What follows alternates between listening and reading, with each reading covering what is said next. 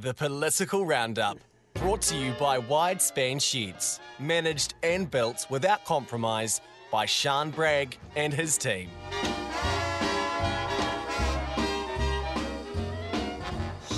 Chicago, Chicago, that title Eric Roy, former MP and Deputy Speaker of the House, joins us on the muster as we catch up with somebody. Talk a bit of politics on a Monday afternoon. Good afternoon, Eric. Uh, good afternoon. I'm looking forward to the shenanigans of the campaign being all over by Saturday. So I've- I'm ready. I've, I've voted. I'm ready to go to the next stage. Have you suffered from election fatigue? Oh, I th- yeah, that's a good word for it. I, I think what I've, yeah, this has been a different campaign. I don't think I've ever known a lolly scramble like it from all of the parties promising what they're going to do and how they're going to do that. We've just had that ad nauseum and trying to sort out whether they can do it or whether their coalition partners are going to let them do it or whether it's affordable or how credible is it has been quite tiring, really. There's so many outcomes that could happen on uh, Saturday evening. I mean, put it in comparison Portugal beat Fiji, Fiji lost, yet Fiji and Portugal won, and Australia lost. They're out of the Rugby World Cup now. But we look at Saturday night, we're talking about national with ACT and possibly New Zealand first going into coalition. Um, anything's on the table at the moment, isn't it? Oh, that's right. We might even need the Duckworth Lewis system. Oh, God, don't out say that. the winner is. But um, I think I think the first thing is there's a significant mood for change, and whether or not that includes uh, a multi-party or a bi-party or coalition or not, well, there's so many outcomes that could happen.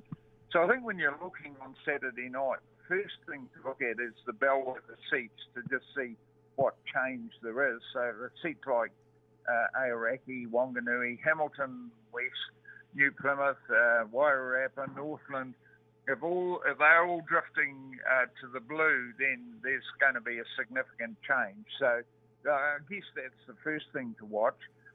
Uh, a lot of people say, how does this work? That um, if if parties don't get uh, elected, their votes get redistributed. That that's really the wrong word, and I, I like to explain it a bit like this, Andy. Like I, when I voted, I counted up the number of parties on the party list side. There were 17. Goodness me, some of them I've never heard of. And then I, I understand there's two other parties didn't get registered on the list, but they've got candidates sitting in some of the seats. That makes 19. And my best calculation is not more than six or seven of them are going to get in.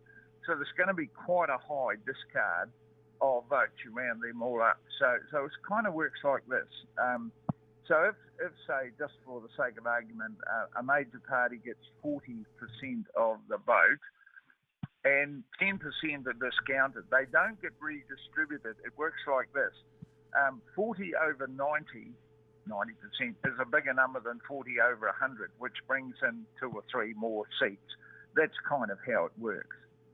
So yeah, that's that's something to watch for on the night. The other thing is there's there's really really interesting contests in some of the seats that National has not held for a long time, or other parties haven't. Uh, so Auckland Central's one to watch on the night. That's the Chloe Swarbrick seat. Um, Christchurch Central hasn't gone to national for a long time. The polling's very close there. Ohariu Belmont hasn't been a national seat since Hugh Templeton. Nicola Willis is standing there against uh, Greg O'Connor. That'll be one to watch. And then national have brought in, um, I think the best way to describe them is a sort of new Chris Finlayson into Wellington Central. Polling's very tight there because that's got a high Green vote, and so the left is split between uh, Green and Labour. So that, they'll be seats to watch on the night. What chance, though, like one something that was put out over the last couple of days was the possibility of Christopher Luxon not wanting to go into talk with Winston Peters and calling a whole new election straight away. What chance would that happen? Oh, I, I think that's pretty low. I think that's just a warning that this is an outcome after six weeks of negotiating.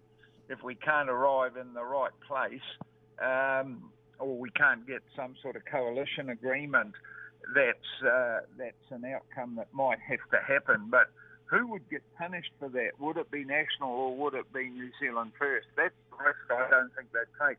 Oh, there is there is another scenario here.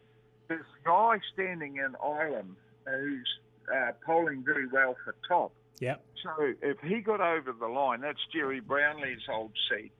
Um, if he got over the line, he might drag one other in with him, and that might mean that it's a top act national coalition, and uh, that might be preferable to Winston in the eyes of Mr. Luxon.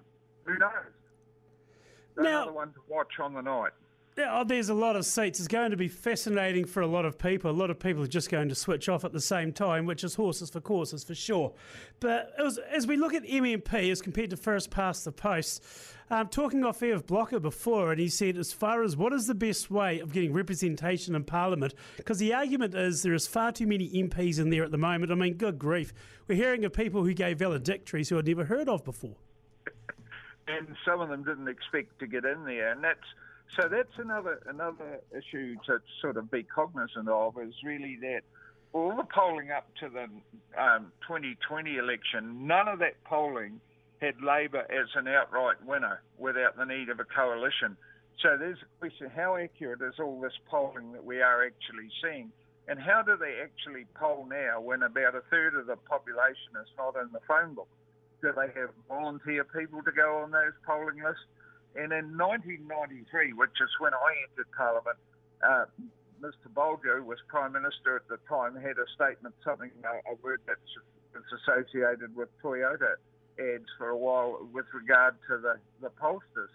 So, um, yeah, I'm not sure how accurate all of the predictions that are out there are. So we'll just have to wait and see. There's only one poll that really matters.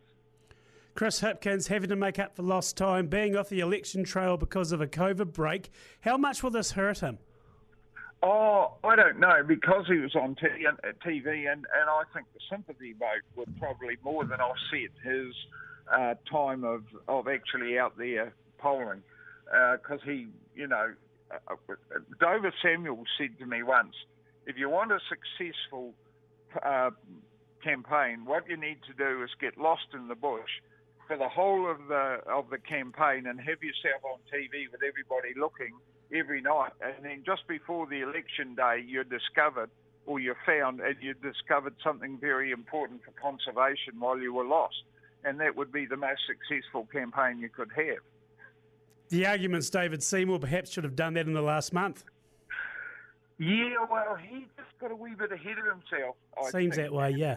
Yeah, and people just thought here's the uh, tail wagging the dog just a wee bit too. Wasn't you know? You've got to be just a wee bit conciliatory about all this, and that's why, in a way, Luxon couldn't rule out Winston. If if on the day the vote says Winston's there, and and Luxon had said, "Well, we're not going to deal with you," what sort of uh, how would that phone call have gone? Hey, Winston, we actually changed our mind. it, it's a very, very difficult scenario, and, and but my big gripe really is that um, in New Zealand we're different to all the other MPs around the world. It's only another seven, uh, but on the night the biggest party is required to form a government, and very seldom do they have to go back to a, a another vote. Um, Israel being the possible exception to that. Uh, but all the others have been able to, over time, work out a coalition agreement when the major party, or major being the one with the most votes, is required to form the government. Going to be an interesting week leading up to next Saturday. Always good to have you on the muster, Eric. Enjoy the week. Yep, look forward to Saturday night and finding out what it did actually happen. Eric Roy, former MP and Deputy Speaker of the House. Absolutely going to be a fascinating week to see how it all lines up ahead of next Saturday. Away to Wyndham next, Ben Dooley, sheep beef and YouTube farmer. We'll catch up. They have the